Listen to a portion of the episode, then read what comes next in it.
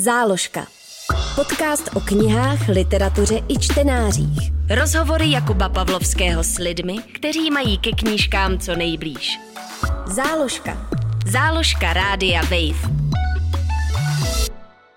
Ze studia Rádia Wave vás zdraví Jakub Pavlovský. Do záložky dnes zavítali dva hosté, básnířka Anna Sedelmajerová, která za svou sbírku Bizarum Multiflorum získala nominaci na cenu Dilia Litera za debut roku a básník Dominik Bart, autor sbírky Spodoby a editor edice Mlad, ve které obě sbírky vyšly. Ahoj oběma. Dobrý den, děkujeme. Dobrý den. Gratuluju zároveň i vám oběma za to, jaký úspěch edice Mlad má, eh, zejména tedy pro v podstatě docela mladou edici a zároveň tedy i pro eh, mladou básnířku, kterou si ty, Aničko. Eh, vnímáte to taky tak? Je to, je to úspěch? Máte radost? Byla nějaká mm, party? Párty zatím nebyla. Já myslím, že párty přijde až na samotném vyhlášení magnézie, který... A jak, jakkoliv to dopadne, nebo? Jakkoliv to dopadne, no. My jsme zvyklí vždycky, když je nějaká událost, tak eh, ta poezie vždycky na té události musí být, takže s radostí třeba vždycky uprostřed večera čteme na stole a v Národní divadle jsem ještě nečet, takže se těšíme. takže prostě bude oslava, bude to hezké. No a považujete si to za úspěch? Taková nominace na nejslavnější cenu v České republice. Jo, já to asi považuji za úspěch. Mě to hodně překvapilo hlavně z toho důvodu, že eh, na tu knížku nevyšly žádný recenze a víceméně jako moc žádný ohlasy, takže jsem čekala, že to prostě zmizelo v propadlištích dějin poezie. Takže když mi zavolali, tak jsem vyjekla radostí. Teda, to se ani nemůžu představit.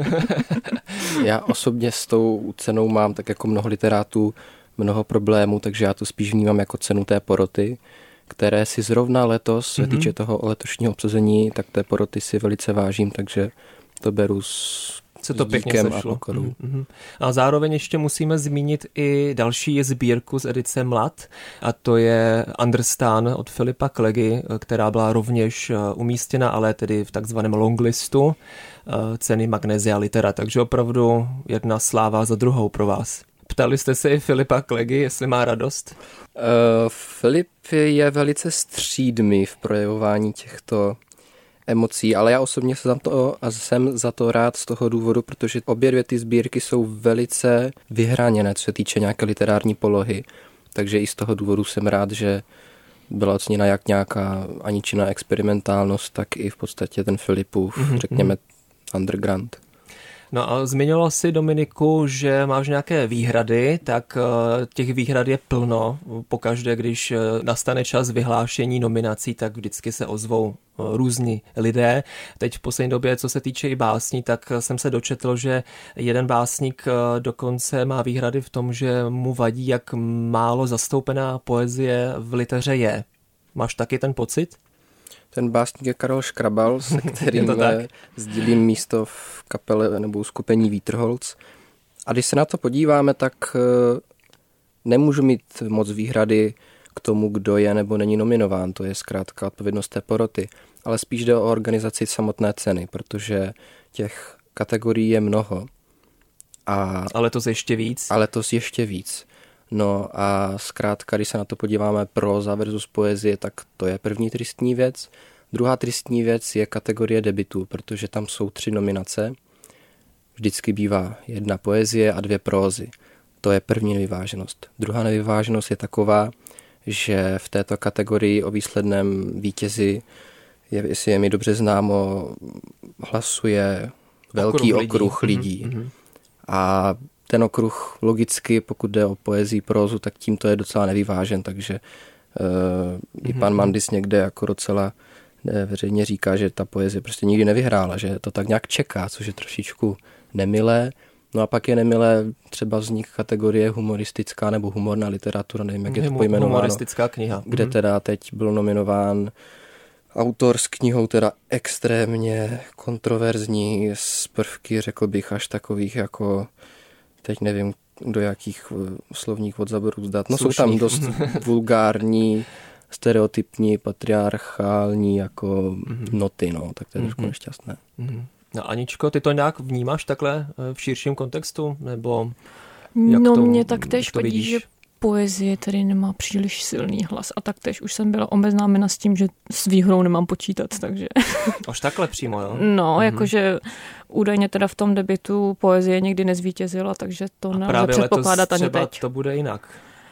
To by bylo hezké. já, já bych se teda jako chtěl hlavně vyhnout takovému tomu, jako básníci zase naříkají, že někdo je jejich no, veršíky jako nikdo nečte. Je opravdu, to no. jako fakt hmm. tomu se chci vyhnout a osobně mě to vlastně docela vadí, jak se vždycky roztrhne ta velká debata. Básníci prostě tady fňukají, ale prostě na všem je trochu pravdy a vždycky ta pravda je trošičku prostřed. No. Záložka. Podcast o knihách, literatuře i čtenářích. Na rádiu Wave. No ale uh, jdeme trochu k pozitivnějším uh, věcem a to je samotná edice Mlad. Uh, když si zakládal ve větrných mlínech, tak byla to nějaká potřeba, protože přeci jen básnických um, edic je v České republice docela dost, i v minulosti tomu tak vždycky bylo. Tak proč si vůbec zakládal a v čem je jiná? Já jsem byl teda oficiálně osloven větrnými mlíny, ale jsem za to zpětně velice rád, protože s hodou náhod jsem fakt, eh, my tomu říkáme metafyzická zbíhavost v básnických kruzích. jako ve stejném čase jsem o tom sám trošku přemýšlel a jsem rád, že to větrné mlíny vycítili. A když se podíváme na to, jak se poslední tři, čtyři roky vyvíjí nějaké nakladatelské chody, tak je to naprosto vlastně, to byl logický krok, protože dosud těmi prestižními vydavatelstvími které vydávali jako třeba i debitanty a nové jména a tak dále, tak to byl, že třeba host, fra, těm patří strašně mnoho objevů z nultých a desátých let. No ale poslední léta to tak právě není. Jak vidíme, tak host nakladatelství, které vzniklo jako nakladatelství poezie, vydává sotva čtyři sbírky ročně a těch mladých tam moc nepřibývá. Ve Fra taky ne. Takže tuto jako vůdčí nebo nějakou tažnou sílu teď jako přibírají ta malá nakladatelství, jako je třeba teda jako Edice Mlád, řekněme, ale pak třeba Bílý Vigvam, Dobrý důvod, Viriditas. Mm-hmm. A takže jde vidět, že ta generace cítila asi nějaký, nechci možná říkat přímo slovo přetlak, ale ta potřeba tady určitě mm-hmm. je. Potřeba určitě byla. Mm-hmm. A tak si teda i přišel na Aničku Sedelmajerovou, která sedí vedle tebe. Je to tedy její debit, i proto teda ta nominace, tak eh, jak probíhá výběr? Není mladých básníků příliš? Snažím se držet linku, aby to spíš byly básnické knihy a ne básnické sbírky, což je těžké. A možná jenom rozdíl v tom, abychom všichni měli tak jasno? rozdíl je pro mě v tom samozřejmě, v tom slovíčkaření je právě ten rozdíl, že básnická sbírka znamená, že básník má materiál, který zkrátka vydá. Jsou to básně, které jsou příležitostné a nemusí mezi nimi být nějaké velké pojítko.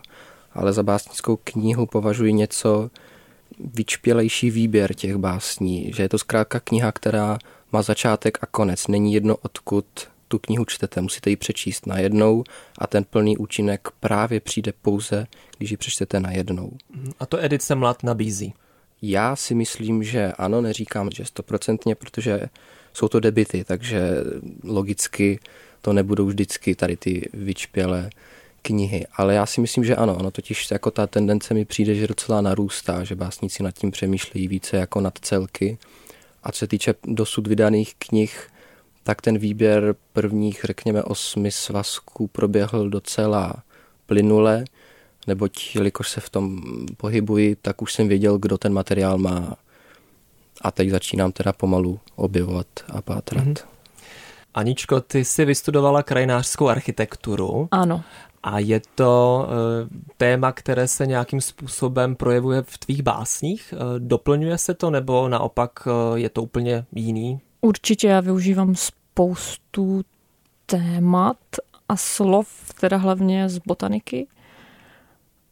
Ta kniha je prostoupená latinskýma názvama a různých druhů rostlin, stromů. Takže ten pohyb v krajině a zkoumání rostlinstva mě hodně ovlivňuje. Eh, tvoje sbírka Bizarrum Multiflorum počítá s důvtipem čtenáře a s jeho ochotou smířit se s tím, že básně bude muset kdy vstřebat bez přímého porozumění, jak zaznělo v pořadu jedna báseň na ČT Art.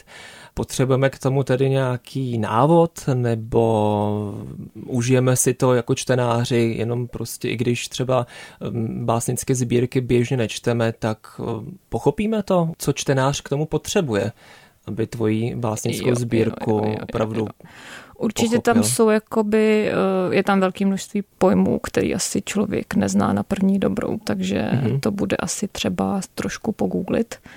A je to potřeba, nebo dá se to prostě nechat být? Já nevím, ono možná se někdy stačí jenom jako zaposlouchat do těch slov a jako není potřeba všemu rozumět. To vlastně je jedna věc, která mi přijde důležitá na poezii, že často za mnou přijdou lidi a říkají mi, uh, promiň, já jsem to přečetl, ale moc jsem tomu nerozuměl. a já jim říkám, no to je dobře, to jsi měl užít. Uh-huh. A užít uh, i to, jak to zní, protože přeci jen básně jsou dost zvukomalebné, jenom prostě jak jsou slova poskládána vedle sebe. Takže i to stačí. Určitě s tím hmm. zvukem a rytmem hodně pracuju. Hmm, A když uh, píšeš básně, a to je otázka i na Dominika, uh, tak je píšete tak, že si je nahlas uh, u toho čtete, abyste zjistili, jak dobře to zní, nebo jak blbě to zní?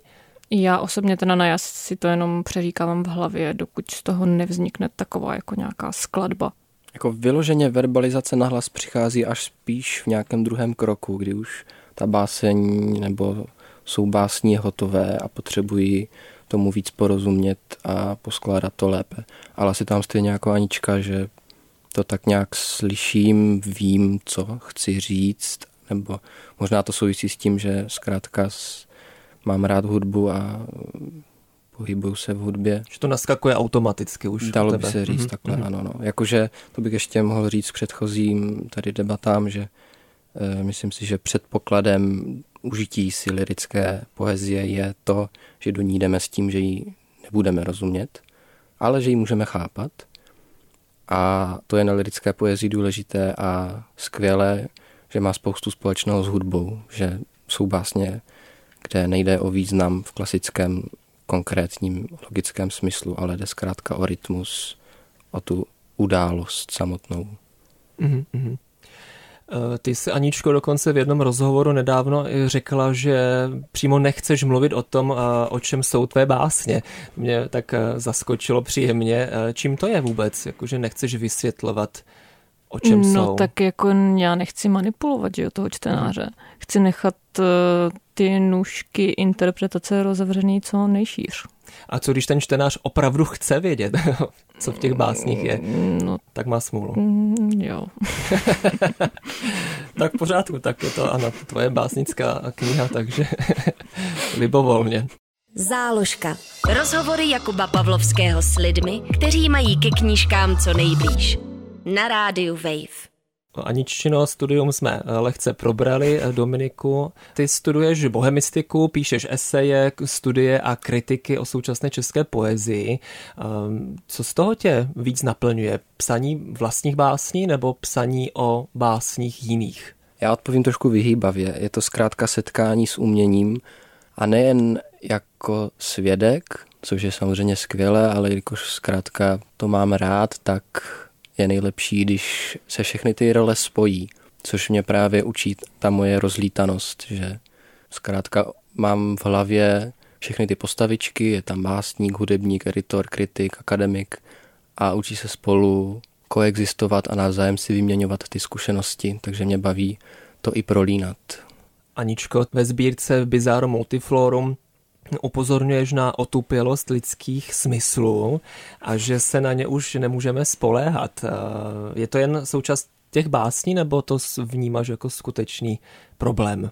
Já spíš upozorňuji na přehlcení všemožnýma věmama, který se vyskytují asi hlavně v městském prostředí. Uh-huh. A tím pádem ale naše smysly se můžou otupit. Ano. A takže je to teda reálný problém, který ty sama osobně Myslím si, vnímáš. že určitě. Mm-hmm. Plus teda, že jo, uh, virtuální média a tak dále. To na to má taky vliv. A jak od toho ty unikáš, pokud se ti to daří? Jo, já miluju procházky do přírody, kdy prostě cíleně jdu nikam a, a tak bloumám a baví mě se zastavovat a zkoumat, co na mě zrovna kde vykukuje, protože všude někde, někde něco je. a vykukujem. a ráda se nechávám překvapovat. Mhm. A máš u toho sebou eh, notýsek a tušku, aby si mohla zapsat věmy? No, to bych měla, ale zapisuju si do mobilu. jej, jej. Takže trošku podvádím. ale jenom sama sebe, že jo? tak. Dominiku, co ty osobně oceňuješ na uh, Aniččině sbírce? Dle mého to je hodně ojedinilá poloha. Pamatuji si na první setkání s Aničinou poezí dávno tomu před edicí Mlad. A bylo to jako, zkrátka, přečetl jsem si nějaké texty a byla to taková ta reakce, kdy jste vlastně tak zasažení, že jenom čumíte a totálně nevíte. Protože ale tomu nerozumíte, že jo? Nerozumíme, ale nerozumíme tomu tak, jak ty básně chtějí, protože i básně jsou hodně komplexní, spojují smysly. Trošku mě mrzí, že se třeba nepropojují přívlastky jako hudební v poezii, protože tam to zkrátka docela platí. Protože já bych právě o Aničině poezii řekl, že je extrémně psychedelická. A to já mám hodně rád. Jo, tak trochu je, ano. A víš, co tomu ještě pomáhá, když si přečtete jenom samotný obsah? Názvy jednotlivých básní eh, tvoří první verše a z toho teda pak, když se podíváme na, do knihy na obsah a jenom si přečteme ty první verše pod sebou, tak je to úplně skvělý zážitek. Nevím, jestli teda vás to napadlo někdy takhle Já jsem to procházet. zkoušela, je to super. Tak a to má úplně jinou dimenzi, takže eh, ty psychedelice ještě, kdybyste chtěli do, dostat, tak opravdu ještě teda přečíst si ten obsah. No. Mhm. Ale samozřejmě to funguje ve všech uh, vašich sbírkách. I ty to tak máš, ale přeci jen u, u Aničky ve spojení s těmi latinskými slovy a prostě opravdu bizárem někdy je to ještě, ještě zajímavější.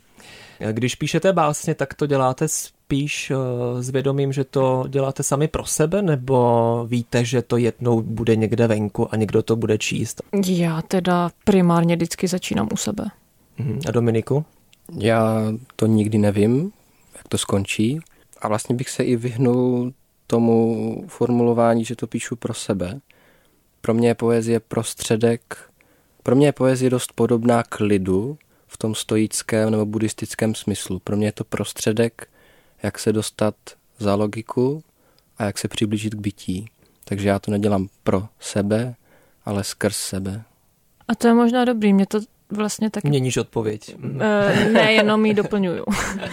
Vnímám poezii jako prostředek komunikace s nějakým vyšším bytím, bohem nebo nějakým transcendentnem. A s přírodou možná. Taky. Mm-hmm.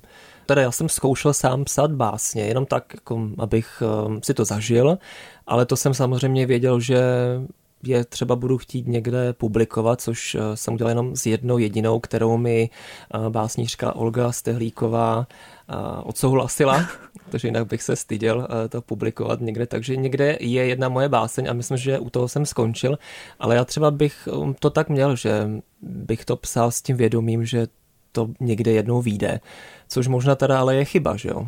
Taková to už je v podstatě báseň na zakázku, taková komerce trochu. Tak pokud uh, chcete něco říct lidem, tak to asi není na škodu. To je docela dobrá odpověď. To no. Já jsem prvně chtěl říct, že když už člověk ví, že s tím chce jít ven, tak to takhle zkrátka musí přečíst a vědět mm-hmm. to. Pak přichází, že o to řemeslo, ta editace. Ale to byla dobrá odpověď, jestli něco chci říct světu, tak uh, a vím, že ten můj prostředek je poezie, proč mm-hmm. ne, no. Teda, to jsme objevili zajímavou, uh, zajímavý moment u mé jedné básně. Ale pravda, že se mně víc osobně líbí ta vaše verze, že opravdu máte nějaké to jako nutkání možná, nebo prostě potřebu uh, to zapsat, nějaký dojem, pojem, doslova u tebe Aničko pojmy i z, z botaniky, to prostě dát na papír a třeba to jednou vyjde a někdo to bude číst, tak to mně přijde takový prostě poetičtější. Mě teď napadlo, jestli má Čomsky pravdu a jazyk je nám vlastní jako nějaký vnitřní orgán, že mu zkrátka nemůžeme utéct, je to něco jako dýchání, tak o to víc to dává větší smysl, protože tím pádem jazyk je tělesný a k duchu se dostaneme, když spojíme tělo i duši, takže je logické, že to prostě potřebujeme do toho mm-hmm. vstoupit. Záložka. Podcast o knihách, literatuře i čtenářích. Na rádiu Wave. A co byste chtěli předat svými básněmi? Co tak od těch čtenářů, když je budou číst, byste chtěli, aby pocitovali? Já bych asi uh, chtěla v čtenáři rozvinout nějakou větší schopnost nalezení se na vlastní intuici, která si myslím, že je v dnešní době nějak potlačovaná. Mm-hmm. A víme čím? Tak asi svět je obecně čím dál racionálnější, ne? Tak to vnímám. Já jako, jak jsem už předtím trošku naznačil, vnímám poezii jako prostředek k tomu rozšíření vědomí a vlastně ztracení se skrz já, vymanit se z toho já. Vnímám to jako rituál a jedno, jak člověk slovo rituál vnímá, ať už psychedelicky nebo nějak naprosto střízlivě, odevzdaně. Je to zkrátka rituál a tak jako lidi můžou tancovat kolem ohně nebo si něco dát do pití nebo nevím, tak ta poezie a hudba je, mají stejný potenciál. Takže poezie je taková trochu droga? No prostředek k dostání se někam jinam? Mm, jo, já si myslím, že je. Mně se to třeba často zjevuje v těch básních, že prostě něco píšu, píšu, píšu, dostanu se na nějaký jako vyšší prout a najednou mi tam prostě začnou padat slova, které perfektně sedí do obsahu, ale i do rytmu a já se jako jenom nestačím divit, jako že si říkám, Bůh je přítomen. že to z tebe prostě takhle leze. Jo, jo, jo, jo. A ještě se mi líbila jedna tvoje odpověď právě v jednom z, z nedávných rozhovorů, že chceš, aby se čtenáři dovzdělali. No, ale tak jako vnímám, že asi každý nemá tu potřebu, no, když čte knížku. No, tak je to příjemný bonus, jako můžou, že jo, ta možnost tam je, jako není to, že jo, určitě by to nestalo v anotaci. Básnířka by ráda, kdybyste se dovzdělali. to asi ne, ale jako taková možnost, jedna jo. z možností, je to fajn. A tam jde o to, že ty pojmy se hodně jako týkají nějakého environmentu, takže třeba v tomhle tom by to mohlo být přínosný pro společnost. V jistém smyslu s Aničkou souhlasím, jenom bych to ještě nějak dodal, že mě vlastně upřímně trošku vadí takový ten, taková ta paranoja z těch cizích slov a z toho, že když tu báseň a musím si pak jedno slovo vygooglit, teď to je přece jako součást toho, něco nevím, no tak naopak je mě osobně no, to vždycky... běžných knih, že ano, jako pro, mě, prozy taky nevíte všechno. Ano, mě osobně to vždycky právě jako naprosto bavilo a taky, když posloucháte nějakou hudbu, tak nevíte, jestli to je Demol 75B nebo co. Zkrátka se tomu poddáte. To nevím, no. Můžete si to pak zjistit samozřejmě, ale vím, tak když člověk poslouchá jazz, tak eh, neskomíra nad tím, že neví, co tam přesně ti muzikanti dělají. Nechá se tím vést. Jo. vést. Mm-hmm. Tak mhm. proč to nemůžeme dělat i v poezii? A zřejmě můžeme. Tak, tak to dělejme, přátelé. je něco, co vám v básních vadí? Eh, já třeba nemám rád vulgarizmy a opravdu, když narazím v básni na sprosté slovo, tak mě to zarazí a, a vlastně ale v životě, běžném životě vulgarizmy tu a tam použiju, ale v těch básních prostě to vždycky zarazí. Takže i u tvých básní, Dominiku, to zarazilo. Anička... Já tam mám tak, jeden vulgarismus. Tak máš, ano, jo, jenom jeden, což je ještě dobrý. A co vám vadí? Máte něco takového nebo vůbec nic? Já teda mám problém s vulgarismama jenom v případě, že jsou jako použity samoučelně kontroverzně, ale jinak jako pokud jsou použitý vhodně, tak s nima problém nemám, jako nějaký opepření básně. Já přesně nevím, co říct tady tom obecném smyslu ale vzpomínám si teď na větu, kterou řekl František Gelner, že i špatná poezie je poezí. Nevím, co tím chci říct, ale prostě, prostě mi to napadlo. Ale co asi Takže nemám... i vulgární poezie je poezie? Je to poezie, protože pokud je to autentické a je tam nějaká přidaná hodnota, tak to slovo je slovo jako každé jiné. A já si myslím, že autenticita je jedna z hlavních věcí.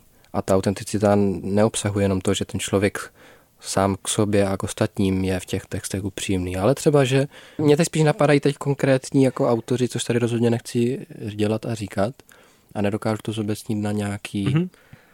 To je v pohodě. Směr. Tak, já jsem to chtěla jenom Já bych vyzkoušet. ještě chtěla říct jednu věc, co mi vadí na básních. Mm-hmm. Když je forma nadřazena obsahu. Myslím si, že by to mělo být vyvážený. Že, že pokud jako někdo píše prostě uh, rýmovačky jenom, aby se to rýmovalo a nezajímá ho prostě, co v tom je, tak Jako Takže co, prostě co, jenom co, vyhledával slova, který se hodí. Mhm. tak no. S tím vyjádřením samozřejmě nesouhlasím, protože třeba mám velice rád konceptuální poezii a tady tenhle směr, kde jednoznačně ta metoda diktuje trošku ten obsah. Ale myslím si, že právě ta dobrá, že musí to projít nějakým sítem a samozřejmě, že ne každá konceptuální báseň je dobrá. Ale co mi vlastně ještě vadí, a teď trošku navážu teda nad tím, na, na Aničku, co ti možná chtěla říct, vadí mi nějaká škrobenost, nějaká, když člověk zkrátka není schopen obávaně škrtat, editovat, když zkrátka vše, co třeba napíše, hází ven, když sbírky vycházejí jako, jako na běžícím páse. Onehrál jsem se, nebo možná už je tomu dávno bavil s Petrem Čichoněm, s básníkem z Brna, že vlastně každý básník by měl mít spoustu materiálu, nelik přímo knih, které zkrátka má doma v šuplíku a třeba nikdy prostě nevídou, protože jenom tehdy si myslím, že je to zároveň ta niternost a vždycky každé umění bude mít i tu řemeslnou stránku. Málo kdo je tak geniální, že všechno, co napíše, je fakt geniální. A teď eh, nastává chvíle, kdy každý z vás přečte oblíbenou báseň toho druhého, eh, tak jsme se domluvili před rozhovorem a jsem za to rád, tak poprosím Aničku, aby přečetla svoji oblíbenou báseň z, ze sbírky z podoby od Dominika Bárta. Zavaleni voláním, rezonujícím v potrubí hluchých prstů. Podléhám vině z nevědění, co je to být tebou – co je to žít pro čekání na porodní bolesti, které ti možná jednou způsobím. Na každoměsíční krev sebe samé a že tvůj strach projít večerním parkem je jiný. Děkuju a teď tedy Dominik a oblíbená báseň ze sbírky Ani Sedelmajerové Bizarro Multiflorum. Nějaký hlas zpívá od zhora dolů přes čas. Mezi nebem a zemí se vždy něco zachytí a interpretací zas odletí. Velké om zavadilo o jablko. Pát. A v tu ránu se někdo zasměje. Jenom tak, jen tak, že tu je. Záložka. Podcast o knížkách na rádiu Wave. Jak se cítíte ve společnosti mladých básníků a básnířek? Vy jste přeci jen tak uh, vypadáte zapojeně a aktivně. Je vám tam příjemně? Mm, já teda se moc často v takové společnosti nepohybuji, spíš jako by když mám čtení a na to přijdou nějaký básníci. Mm-hmm. A vlastně nevím, jestli mi je příjemně v takové společnosti. Protože básníci jsou často angažovaní, třeba politicky, a to já vůbec nejsem, takže moc nevím, o čem se s nimi mám, mám bavit. Hmm, Dominiku? Já si myslím, že každý umělec by měl mít nějakou nepochopitelnou touhu se s těmi druhými setkávat a je to jenom produktivní, protože ať už i kdyby ten jeden s těmi dalšími měl naprosto negativní, nepochopitelný vztah a příčilo se mu to, tak ho to vždycky vlastně výsledku obohatí. A myslím si, že ten básnický rybníček u nás je docela fascinující, protože básníků je docela málo, je to velice specifické, trošičku uzavřené prostředí, velice pluralitní a tím, jak se tam mísí ty role, protože každý básník je zároveň třeba editor, kritik, nakladatel, nebo naopak úplně něco jiného, úplně něco jiného hmm. tak z toho bývají, ještě když se do toho vloží všechny ty rozmanité osobnosti, jako dost dobrý guláš, takové divadlo a mě se docela baví jako občas na ně dívat, anebo dokonce si tam hodit nějakou roli. Potom, co vznikla edice Mlad, tak jsme naprosto přirozeně zjistili, že, jak řekl můj přítel a básník, který vyšel v mlatu František Ruška, že knihou to nekončí, ale naopak to začíná, takže vznikla potřeba vytvořit platformu autorských čtení Omlatina, která nabízí právě tu možnost mladým autorům vystupovat napříč republikou i za nějakých eh, jakž tak dobrých podmínek. Jakž tak dobrých podmínek, i když zkrátka, jak víme, v Česku to s kulturním a literárním provozem není lehké. A zvlášť asi s básnickým a provozem básnickým, no. Ale zatím se to daří. Omlatina probíhá čtyřikrát ročně v březnu, květnu, říjnu a listopadu. Dvě z těchto čtení Eh, v Praze, Brně, Olomouci a Ostravě prezentují právě vyšlé knihy Edice Mlad a ta zbylá čtení prezentují současnou mladou generaci. Vždycky ten díl nebo ta série je zaměřená. Takže byl tady třeba díl debitující básnířky, byl tady díl básníků, jimž právě vyšla druhá básnická kniha a zrovna dneska, kdy tady hovoříme, začínáme další tour v Praze, jenž je nazván Současná avantgarda. Není vám líto, že se nemůžete věnovat jenom psaní poezie, chodit po čteních a diskutovat, tedy že se nemůžete živit jenom tady tím a nedělat běžnou práci, chodit do zaměstnání? To mě je hrozně líto, abych to fakt chtěla a nejde to. A to je přesně, jak jsme hovořili o tom fňukání, je to tak, všem nám to je strašně líto, ale ono je to velice dobře, protože člověk by dle mého vlastně zakrněl. A taková ta představa, jakou u nás eh, za minulého režimu byli někteří básníci, opravdu ti básníci, u nich se psalo eh, v novinách dokonce, tak eh, taková představa Samozřejmě tam to bylo trochu jinak a ideologicky um, podmíněné, ale představa, že opravdu je to nějaký básník a všichni věděli, že to je ten básník a opravdu ten člověk jenom psal básně a vystupoval.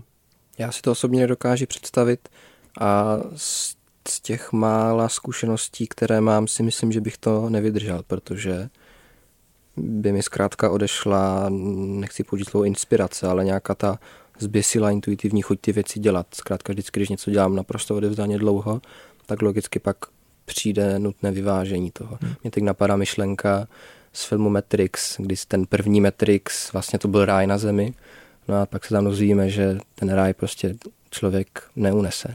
Hmm.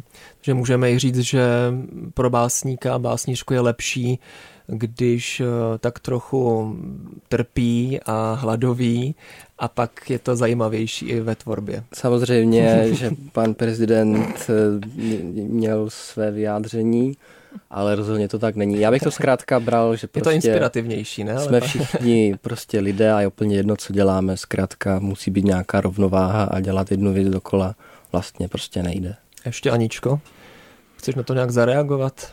Já osobně bych chtěla celý život dělat jenom to, co mě baví. a to je psaní básní. Ano. a procházení se v lesích. Ano, ale jsem si vědoma toho, že bez špatného nemůže být dobré, takže tak. Mými hosty v záložce byli básníci Anna Sedelmajerová a Dominik Bart. Děkuji, že jste dorazili. Děkujeme. Děkujeme, na viděnou. Naslyšenou. Záložka. Podcast o knihách, literatuře i čtenářích. Poslouchej na wave.cz lomeno záložka, v aplikaci Můj rozhlas a v dalších podcastových aplikacích.